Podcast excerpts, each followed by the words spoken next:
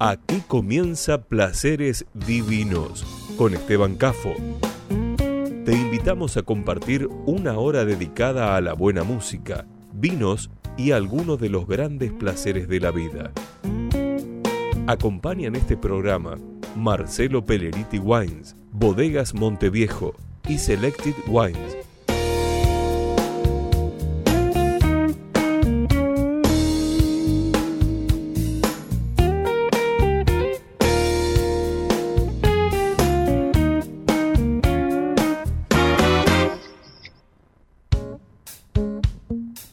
Seguimos también en Facebook, Placeres Divinos.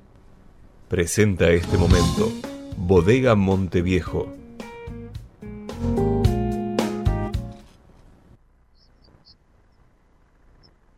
Muy buenas tardes, qué gusto saludarlos.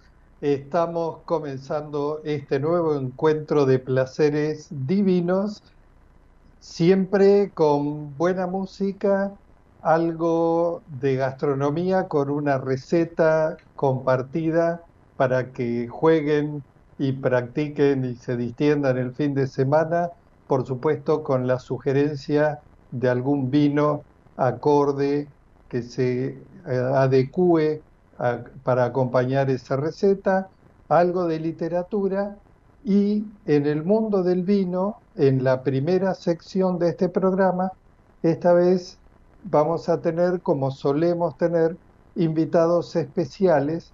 Y hoy un invitado realmente que considero muy especial por el afecto que le tengo como, como persona y, además como persona él y, como hincha de fútbol yo, eh, Ubaldo Filiol, eh, en breve estará charlando con nosotros a propósito de la presentación de sus vinos vamos con la apertura musical del programa y ni viene eh, este Ubaldo Filión en línea, charlamos con él. No se lo pierdan.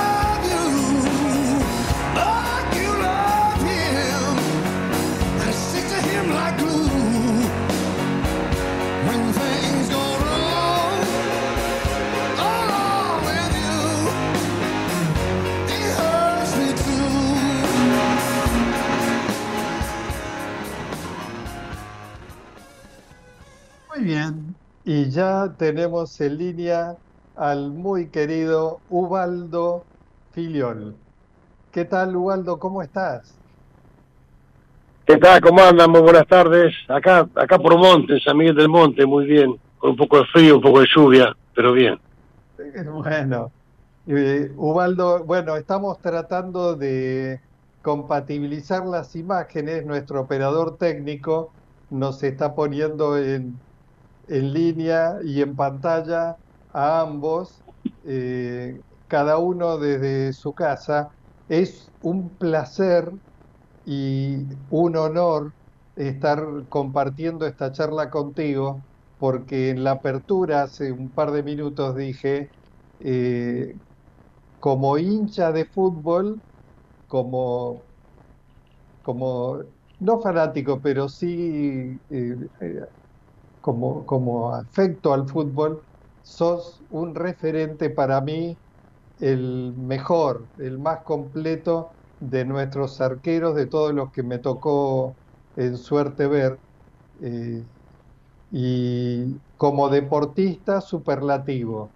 Y aunque no tenga el gusto de conocerte personalmente, sé que esa seriedad, sobriedad, todo lo que transmitías como deportista, lo seguís transmitiendo en algo que vale tanto más que aquella excelencia que conseguiste en tu carrera activa, que es como persona, como formador, porque ahora que estás trabajando, eh, eh, colaborando con nuevos arqueros, y por tu, tu forma, tu forma de ser y tu actitud.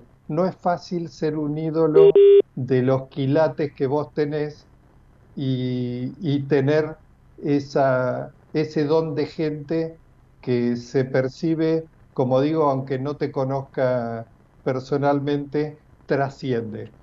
Así que, repito, un placer y un honor estar charlando contigo y la oportunidad de esta charla es porque además de esa faceta deportiva, eh, acabas de presentar hace dos días, este miércoles pasado, una línea de vinos de, que te representan con un muy bonito y simbólico representativo ah. título.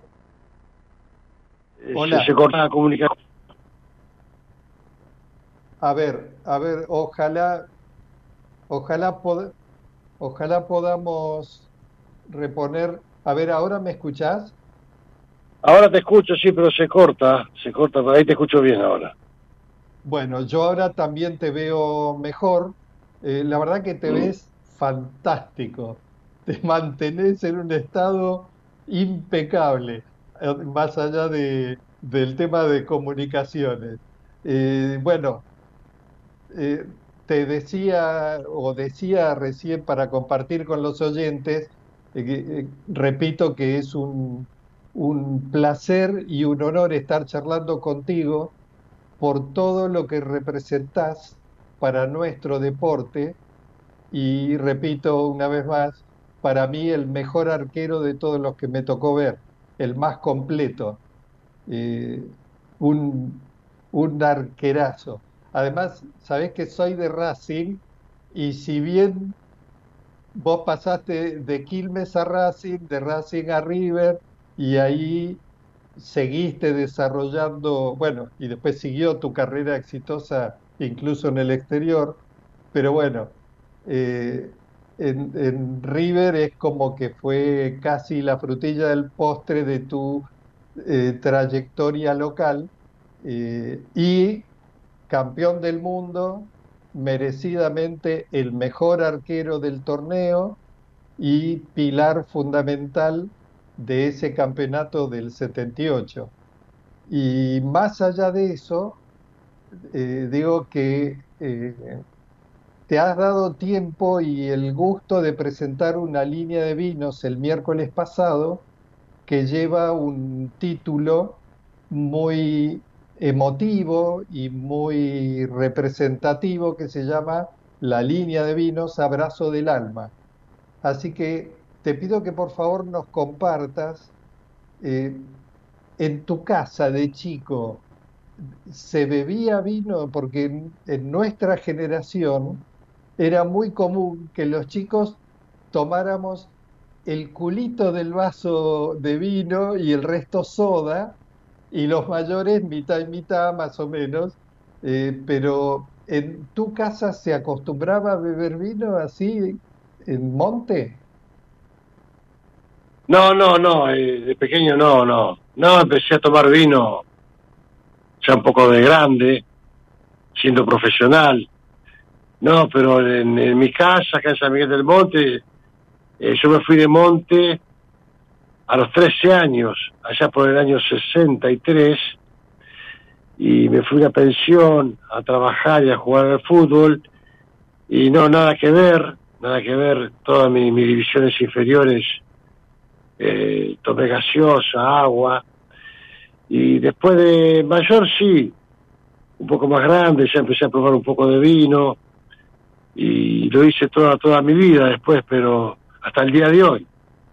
Me pasó eso con el vino, que siento un gran placer en beberlo, vino bueno. Me pasó lo mismo eh, con el cigarrillo. Yo fumaba casi nada, casi nada. Pero me fumaba mis cigarritos. Y fíjate lo que te cuento. Después del Mundial 78, fuimos campeones del mundo por primera vez en la historia, lo, lo que eran otros tiempos. Y estaba mi padre en mi casa, porque mis padres, mis padres desde que yo era pequeño estaban separados.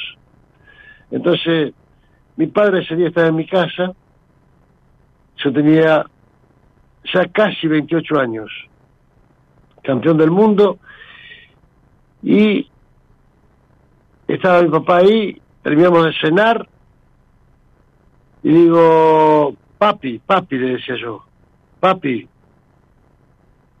¿me puedo fumar un cigarrillo?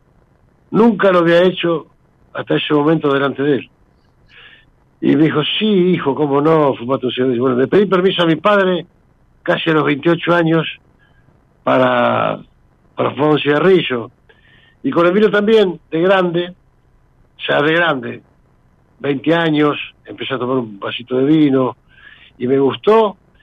Y después pasó el tiempo, pasó el tiempo, y ahí sí, después que dejé de jugar al fútbol, allá por el año 90, 22 de diciembre del 90, me retiré del fútbol y empecé a repasar un poco mi carrera, mi historia dentro del deporte, y se me cruzó por la cabeza uy, la verdad que me gustaría eh, tener un buen vino con mi nombre, con mi apellido. Y empecé a jugar con esa idea, pero pasó el tiempo, pasó el tiempo y, y nunca se me dio. Hasta que hace un año eh, le hicieron un homenaje a, a Mario Kempes en su ciudad natal, Belville creo que es. Sí, Belville. Me invitó Mario me invitó Mario, obviamente que fui, agarré el auto y me fui, y en esa fiesta, en ese homenaje, estaba la gente de Andes Grover, una bodega eh, de primer nivel de, Mendocina, y me crucé con el dueño, yo no lo conocía, eh, Jonathan, y me crucé con él, obviamente que me conoció, me saludó, y fue muy agresivo él comercialmente hablando. Hola Pato, ¿cómo te va? Mucho gusto, te, admiro. Te quiero hacer un vino, así nomás. fue, fue derecho, al, derecho al hueso. Y yo le digo, ¿y que has leído mi pensamiento alguna vez, algo? y ahí empezó la historia. Hace un año esta parte, y se dio, se dio. Después viajé a Mendoza, más adelante, firmé el contrato y el día miércoles, eh, bueno, tuve la suerte de, de poder hacer el lanzamiento, el abrazo del alma. Claro. Y, y bueno, qué lindo lo que decís. Y además, mérito Jonathan Tari, yo lo conocí ya hace unos cuantos años y es un chico muy jovencito. Yo no sé si habría nacido o qué, pero obviamente que tu, tu trayectoria trasciende generaciones. Los grandes deportistas eh, es como cuando uno dice eh, vos, eh, Fangio, Vilas, son hitos dentro de sus deportes. Entonces, trascienden, aunque haya gente más joven que no haya tenido la suerte de verte, de verte jugar, digamos, de ir a la cancha y decir, eh, fanatizarse o, ser partidario de verte, eh, así todo trasciende. Y a propósito, lo que vos mencionas, fíjate también la otra coincidencia de tu compañero de, de, campeonato Kempes y además en River jugaron juntos. Eh, los dos coinciden en que, como vos bien dijiste hace un par de minutos, ustedes son dos privilegiados. Digo genéticamente, genéticamente, pues las cosas cambiaron bastante en cuanto a tecnología, métodos de entrenamiento, todo lo que tiene al servicio hoy en día cualquier deportista de élite. Pero ustedes tenían a base principalmente de talento natural y esa condición física, esa, esa elasticidad, esa capacidad tuya, esa potencia y, cómo corría Kempes, eh, bien, corriendo bien, digamos, ¿no? Con potencia y goleador, eh, realmente fueron como, como hoy vemos, no sé, la liga inglesa, la forma, el dinamismo que tiene. Sí, el, eh, vos sabés que lo hablamos mucho nosotros, y yo lo comento en las notas que me hacen, de que fuimos unos privilegiados, eh, no solamente lo mío, sino te hablo de generaciones anteriores a la mía, donde aparecía Amadeo Carrizo, eh, Hugo Gatti, eh, Santoro, Cejas, grandes arqueros, Butiche y Justa, grandes arqueros que eh, fueron una generación anterior a la mía, y todos ellos nacieron y se criaron en el potrero. Lo mío, lo mío, por ejemplo, acá en San Miguel del Monte, yo soy 100% potrero. Y y todo lo que pude desplegar, igual que, que, mis compañeros, igual que Mario Kempes, todo lo que nosotros pudimos demostrarle a los clubes y a la selección y al mundo, es todo materia prima. Eh, es todo, yo digo que son los, los, los genes de nuestros padres. Y porque eh, yo me retiré en el año 90 y empecé en el año 90 a hacer docencia como entrenador de arqueros. Yo nunca en mi vida tuve un entrenador de arquero. No existía en este país. Por eso te digo, no existía la, formación, la enseñanza. Y cuando puse una escuelita de arquero, eh, me aparecían los papás con los nenes con los con cinco años y con los guantes y el busito y a los cinco años ya el chico em, empezaba a conocer más o menos qué, qué es lo que pasaba, qué era el arco, y todos nosotros, nuestra generación, no. Eh, somos 100% porteros, en los genes de nuestros padres, y no, no, no cabemos en el cuerpo del orgullo de poder decir eso, ¿no? Yo digo, digo, que todos esos arqueros que yo te nombré, incluirme a mí, podríamos inclusive haber atajado un poquito mejor de lo que lo hicimos si hubiese tenido una formación. Pero bueno, no se dio hicimos lo que teníamos que hacer. Bueno, pero así todo no, no es en demérito de, de ningún otro, fueron los que nombraste grandes arqueros, yo me acuerdo de Cejas cuando salió reemplazando a otro arquero que era ya veterano, pero que lo reemplazó siendo muy jovencito, porque dentro de ese equipo de Racing de mezcla de gente joven y grande, Cejas era de los chicos. Como arquero era bastante chico, pero por condiciones naturales, bastante chico de edad, quiero decir, ¿no? Eh, y reemplazó a, Luis Carrizo en su momento a, puro, a pura capacidad. Pero repito, para mí vos sos el más completo, el mejor de los que yo vi. Eh, y bueno, el hincha de fútbol se me escapa por todos lados y, y, además por consideración y admiración a tu trayectoria y tenerte acá es, es casi inevitable que la charla deba tocar esa brillante trayectoria que bueno bueno pero pero se justifica se justifica yo te quiero decir por ejemplo lo, que significa el fútbol en este país lo que significó Argentina en la Copa del Mundo, Argentina en Qatar, cosa que no había sucedido. Un poco había aparecido el reconocimiento, la admiración en el 78 con los papelitos y eso, ¿te acordás? Pero este año en Caloy, que Caloy metía, metía muchas... Claro, con Clemente, con Clemente. Pero este año, lo que pasó en Qatar, Argentina patentó al mundo entero. Eh, enamoró al mundo entero. Argentina patentó la pasión del fútbol al mundo entero. Porque ahora sí que nos ve todo el planeta por, por la, la, eh, la, tecnología y todo. En la época nuestra no. Pero en, la última Copa del Mundo de Qatar nos vio el planeta entero y Argentina enamoró con su pasión. Enamoró al mundo entero. patentó la pasión en el mundo. Y eso, bueno, es un significado muy grande de lo que vos decís. Lo que significa el mundo el mundo del fútbol, qué llegada que tiene en, todo, todos los aspectos. Bueno, y a propósito de lo que decís, enlazo con algo que es lo positivo, ¿viste lo que se suele decir ganar, ganar? Más allá de haberte vos dado el gusto de concretar ese, ese sueño, esa aspiración de alguna vez tener un vino propio con tu nombre, eh,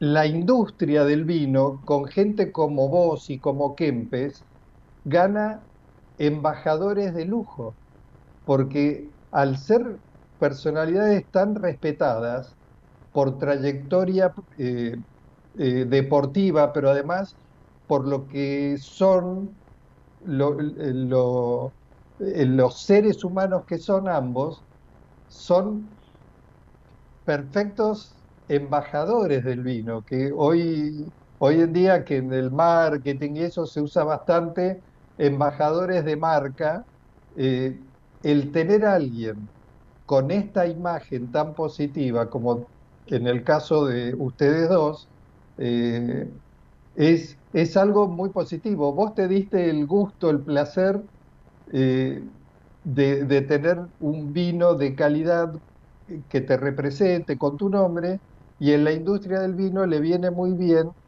y a mí me parece esto positivo por donde se lo mire, que haya gente con esta imagen que sean algo así como lo que se llama embajadores, ¿no?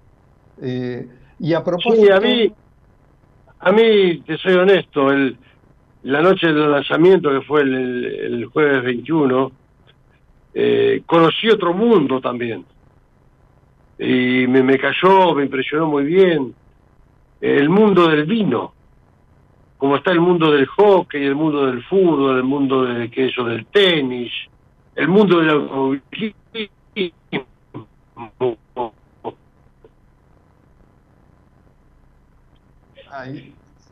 Eh, Ubaldo, se va un poco la imagen, supongo que habrá baja señal si estás en un monte, en San Miguel del Monte. En Janro. A ver, ahí, a ver, a ver, ahí te recuperamos, creo. ¿Vos me escuchás? ¿Me escuchás, Ubaldo? Había el doble de gente de que yo era el doble de gente de que Ah, claro. Sí, sí, te escucho perfecto. Nunca pedí, perdí la, voz. Sí, te escucho, sí. Ah, perfecto. ¿Me la última parte de lo que acababas de decir sobre el mundo del vino, el mundo del deporte, eh, esa parte se entrecortaba, pero... Sí, te decía que conocí un nuevo mundo, como el mundo del automovilismo, el mundo del boxeo, y, y esa noche hay una presentación, hubo el doble de gente de lo que había convocado Jonathan Tari, el, CEO de la bodega.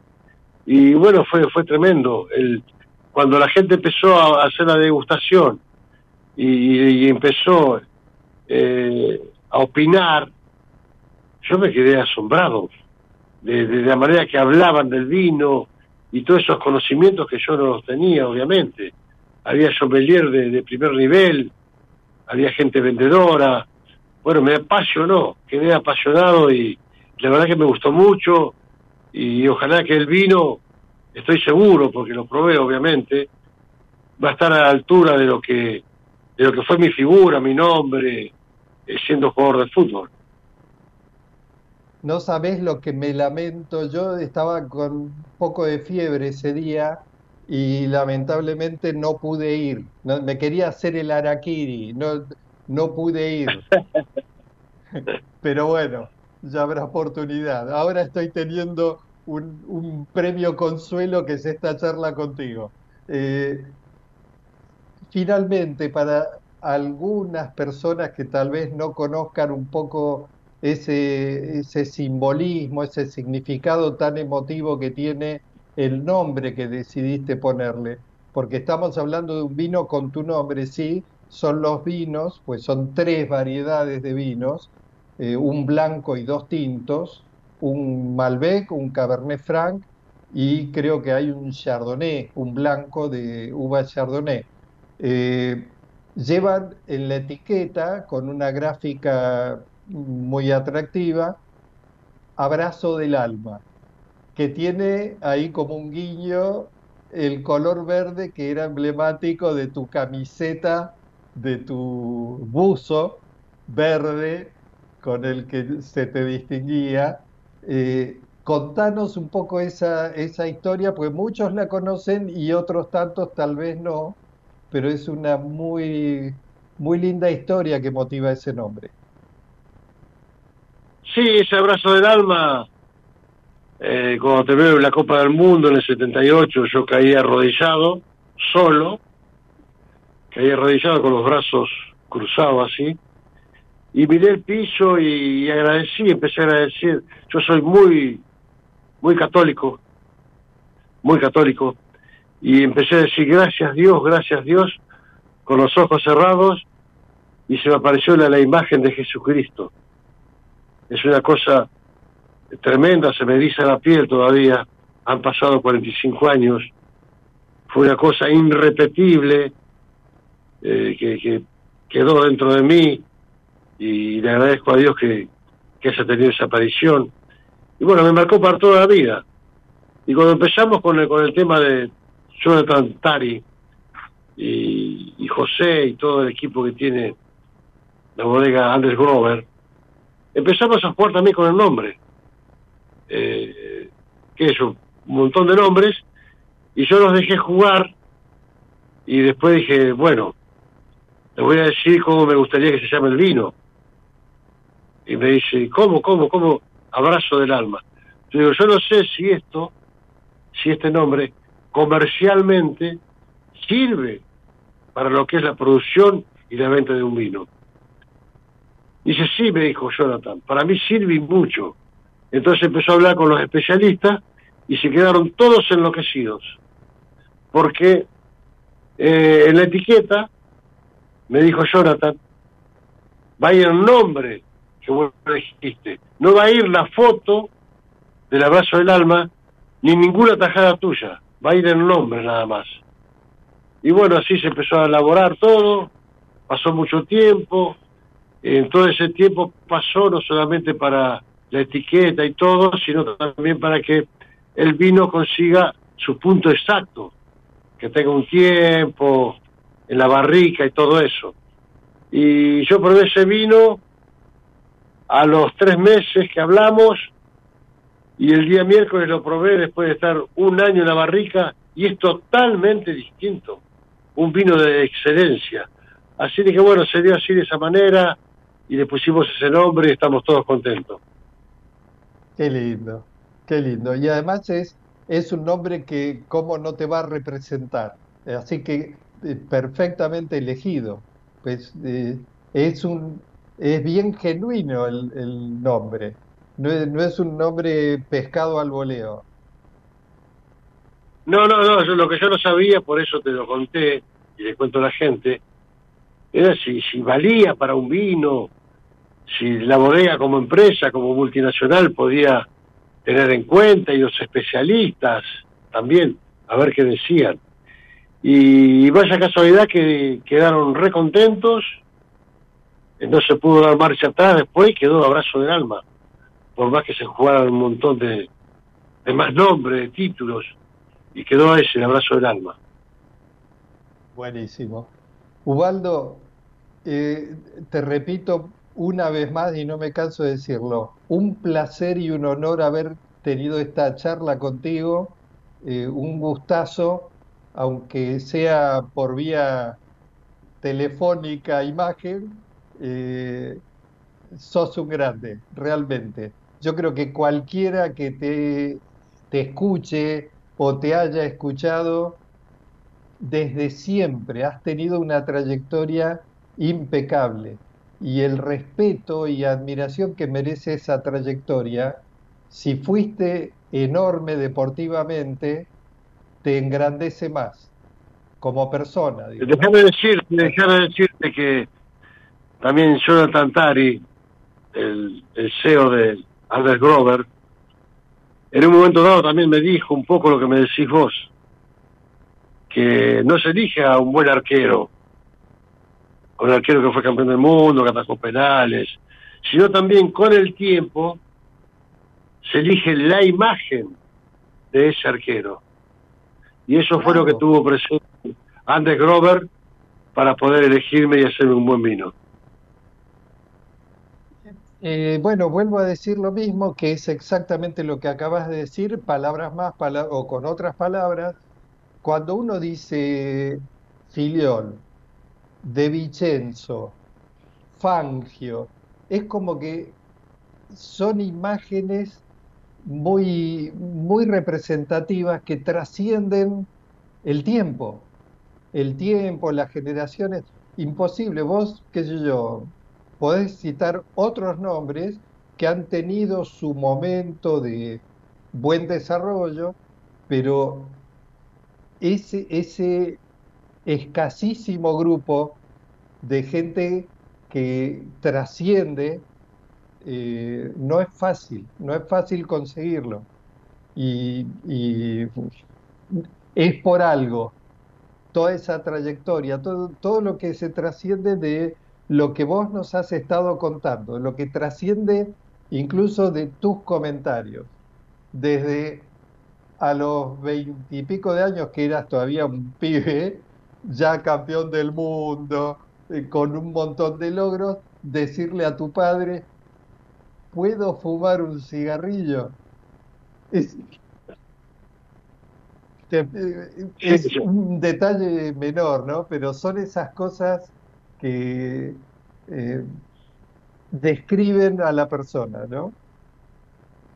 qué, actitud tienen y qué formación tienen. Así que te agradezco esta charla, un placer inmenso haber charlado contigo y bueno, todo el éxito que te mereces en, este aspecto también, con los vinos, que como yo le he puesto a este programa, ya llevo como 18 años con el programa, eh, el nombre que elegí, Placeres Divinos, porque bueno, el vino acompaña muchas veces momentos gratos, eh, acompaña una charla con amigos, con gente querida, algunos momentos en que uno está distendido disfrutando si le gusta escuchar música o leer o, ver algo eh, es, es un acompañante, ni que hablar de acompañante de comidas, ¿no?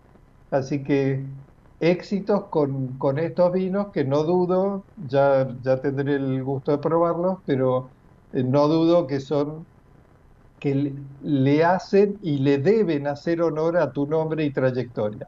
Así que gracias otra vez.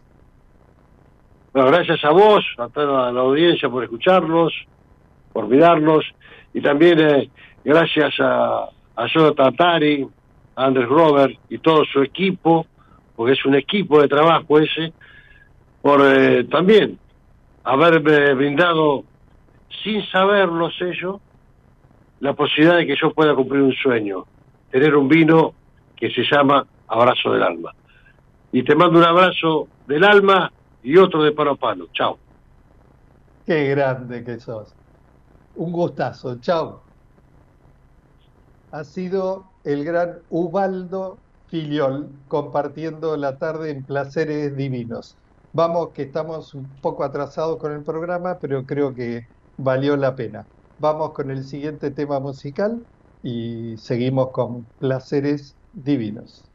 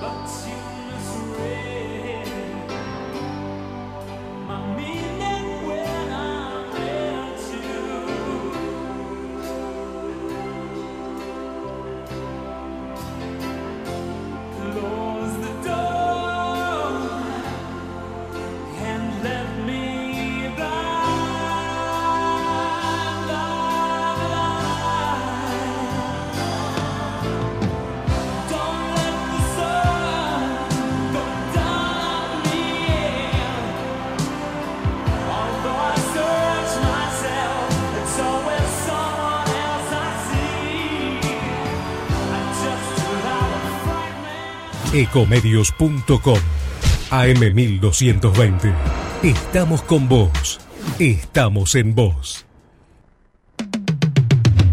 American and Merit Hoteles. Primera cadena hotelera argentina. 3, 4 y 5 estrellas.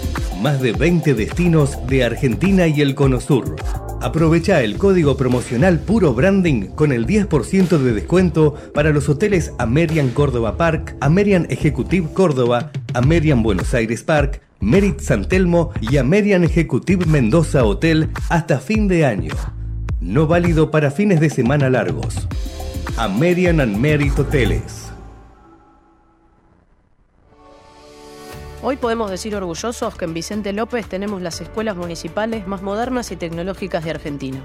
No para ganarle a nadie, para que ganen los chicos. Vivamos Vicente López. ¿Cuándo fue la última vez que te tomaste un respiro para ver un amanecer? Descubriendo lugares distintos que te hacen soñar, emocionar. Lugares que se convierten en felicidad cuando compartís ese momento con amigos? ¿Cuánto hace que no te tomas un respiro para descubrir algo distinto? Catamarca es mucho más que un destino. Informate en ecomedios.com. Seguinos en TikTok, arroba ecomedios 1220. Había empezado a leer la novela unos días antes. La abandonó por negocios urgentes Volvió a abrirla cuando regresaba en tren a la finca. Se dejaba interesar lentamente por la trama, por el dibujo de los personajes. Esa tarde, después de escribir una carta a su apoderado y discutir con el mayordomo una cuestión de aparcerías, volvió al libro en la tranquilidad del estudio que miraba hacia el Parque de los Robles. Arrellanado en su sillón favorito, de espaldas a la puerta que le hubiera molestado como una irritante posibilidad de intrusiones, dejó que su mano izquierda memoria retenía sin esfuerzo los nombres y las imágenes de los protagonistas. La ilusión novelesca lo ganó casi enseguida. Gozaba del placer casi perverso de irse desgajando línea a línea de lo que lo rodeaba y sentir a la vez que su cabeza descansaba cómodamente en el terciopelo del alto respaldo, que los cigarrillos seguían al alcance de la mano, que más allá de los ventanales danzaba el aire del atardecer bajo los robles. Palabra a palabra, absorbido por la sórdida disyuntiva de los héroes, dejándose ir hacia las imágenes que se concertaban y adquirían color y movimiento, fue testigo del último encuentro en la cabaña del monte. Primero entraba la mujer, recelosa, ahora llegaba el amante, lastimada la cara por el chicotazo de una rama. Admirablemente restañaba ella la sangre con sus besos, pero él rechazaba las caricias. No había venido para repetir las ceremonias de una pasión secreta, protegido por un mundo de hojas secas y senderos furtivos.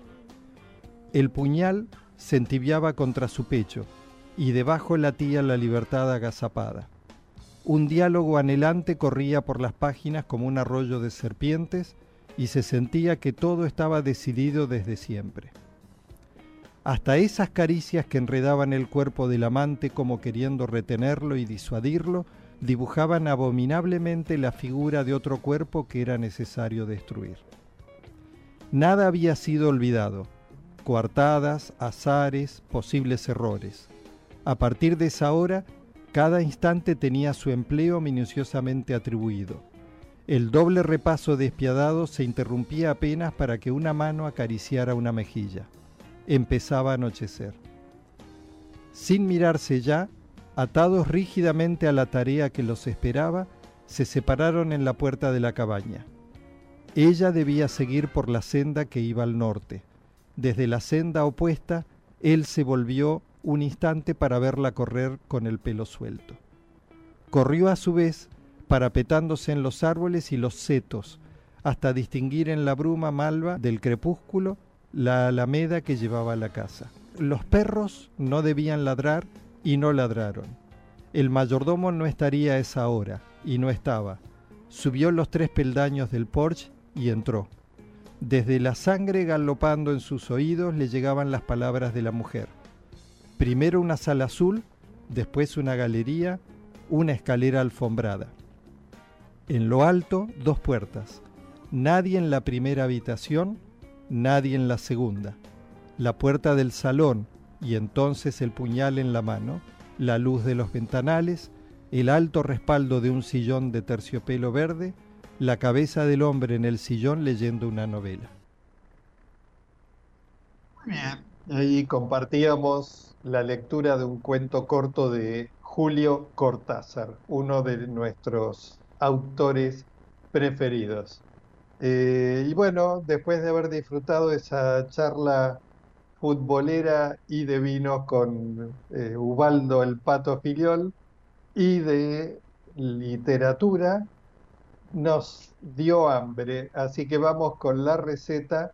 La receta sugerida en esta semana es albóndigas con salsa de tomate.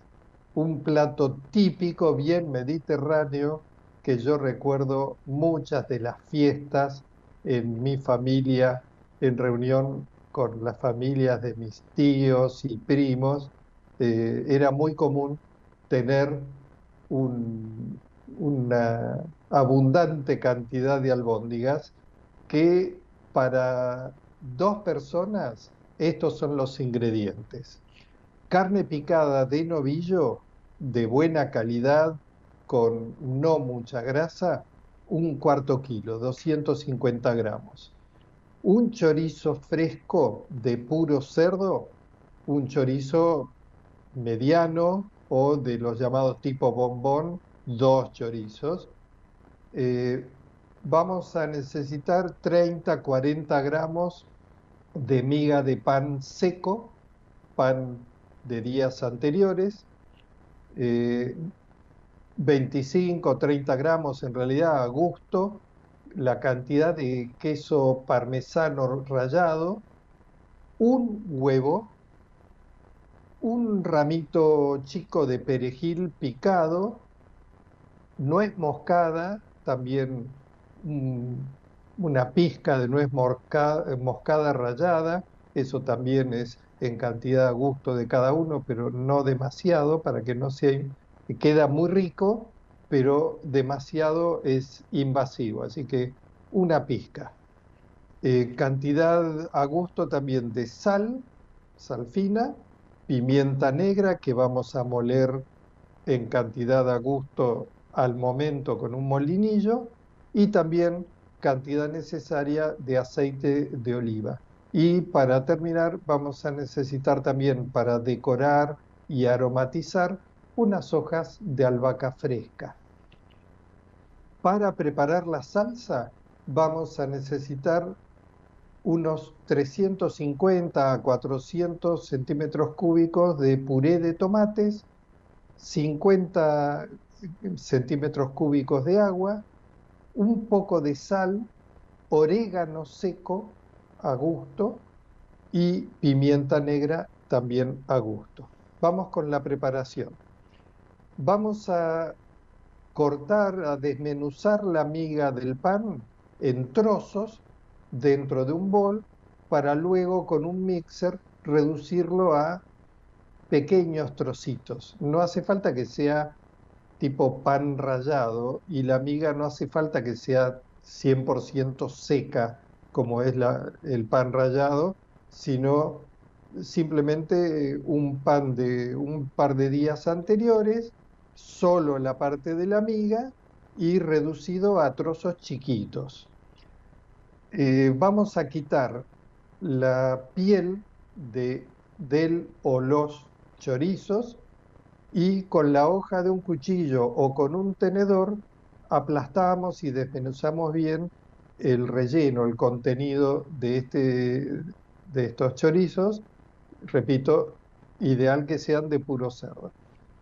En una sartén eh, precalentada vamos a reunir la carne picada de, que puede ser eh, de roast beef, por ejemplo, si nos la pican a la vista, mejor no compren la carne picada común que está llena de grasa y está hecha con cualquier recorte. Usen ingredientes de buena calidad y bueno, el roast beef o la paleta son cortes que no son muy caros y les aseguran una proporción adecuada, no es demasiado grasosa y eh, va muy bien tanto para relleno de empanadas como para hacer eh, este tipo, como por ejemplo estas albóndigas.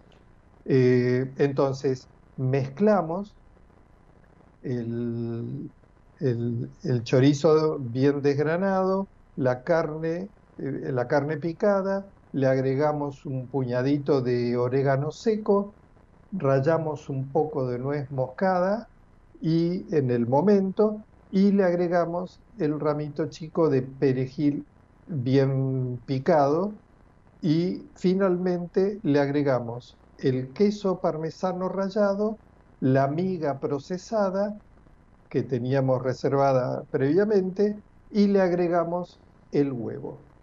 Mezclamos bien con las manos hasta lograr una masa homogénea, un, bien unido, bien homogéneo, que, que se mezclen bien todos estos ingredientes y mientras tanto, producto de la albúmina del huevo y de la, de la misma carne, vamos a tener una consistencia como bien eh, blanda, pero al mismo tiempo eh, pegajosa, que sirve muy bien como para armar las albóndigas y que no se deshagan. Eh, lo que vamos a hacer entonces es, una vez obtenida esa masa bien homogénea, vamos a tomar trozos a gusto de más o menos para formar esferas, haciendo con las manos bollitos y formamos esferas de esta mezcla de, carne con condimentos eh, para formar las albóndigas algunos las prefieren más chicas, otros un poco más grandes, pero más o menos esferas de unos 4 centímetros. Y luego las aplastamos ligeramente porque eso va a ayudar a que la cocción sea más pareja, se cuezan mejor. Si las dejamos redonditas, sobre todo si son grandes, eh, por fuera se van a cocer, pero por dentro les va a faltar. En cambio, en esta forma, la cocción va a ser más pareja y más rápida, aplastándolas que queden ligeramente como un círculo aplastado, como una esfera aplastada, mejor dicho.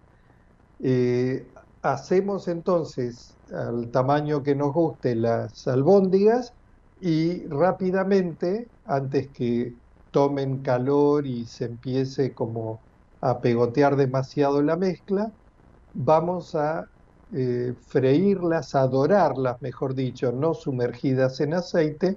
Eh, aprovechemos una sartén del tipo antiadherente para usar menos cantidad de aceite.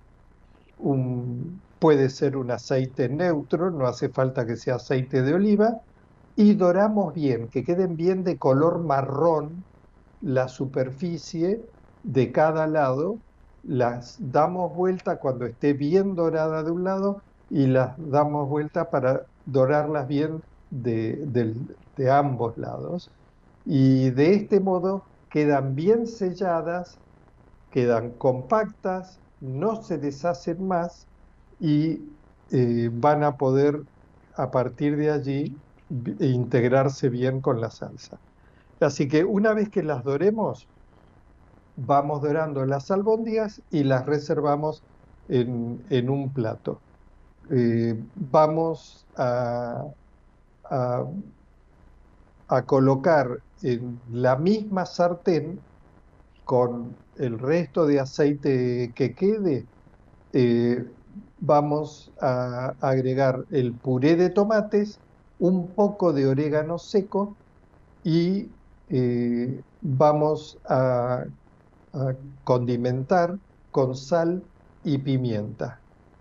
Después de unos 5 minutos de cocción, le agregamos las albóndigas que reservamos e integramos bien a fuego moderado, entre moderado y bajo, aproximadamente 15 a 20 minutos hasta que se integren bien los sabores, pues las albóndigas están bien selladas, pero se terminan de cocer su parte interior. Y al mismo tiempo se integran eh, los sabores, tanto las albóndigas se embeben de salsa, como la salsa toma el gusto de esas albóndigas con los condimentos que tiene. Terminados esos 15-20 minutos de cocción, servimos inmediatamente, emplatamos bien caliente, espolvoreamos con un poco de orégano seco y decoramos con unas hojas de albahaca fresca. Este plato tiene otra versión que es la que yo disfrutaba de chico en casa o en casa de mis tíos porque era un plato que se preparaba en la familia, en las distintas en las distintas familias, eh, con la salsa de tomates, que es abundante, eh, se apartaban nuevamente las albóndigas ya embebidas en salsa y con la salsa remanente que había tomado, además de la cocción y el condimento de la salsa, el sabor que le habían transmitido las albóndigas, eh, se hacían eh, ravioles o fideos de pasta larga, tallarines o espaguetis, pero generalmente eran ravioles y se eh, hacían, se consumían los ravioles con la salsa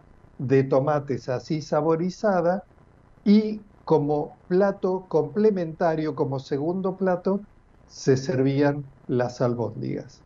Así que son las dos variantes. Bien pueden ser, como está presentado en la imagen, tres albóndigas de buen tamaño, bien pueden ser una porción como plato principal. Y si no, si se come a la, italiana o a la siciliana, se puede hacer la infaltable pasta con, con el ragú eh, como primer plato y como segundo plato las albóndigas. Y un poco tomando como referencia los vinos de quien hoy fue nuestro entrevistado, el Pato Filiol, eh, los vinos que presentó con su nombre, en realidad con su marca, Abrazo del Alma. Eh, repito, como dije en la charla, son un Malbec, un Cabernet Franc, que son cepajes tintos, y un vino blanco de cepaje Chardonnay. Esto, estas albóndigas, yo sugiero que, ¿por qué no?, probemos el Cabernet Franc de Abrazo del Alma y va a ser un mimo al paladar. Y hasta aquí llegamos. Ya estamos sobre los minutos finales, así que me despido agradeciendo el acompañamiento de cada uno de ustedes.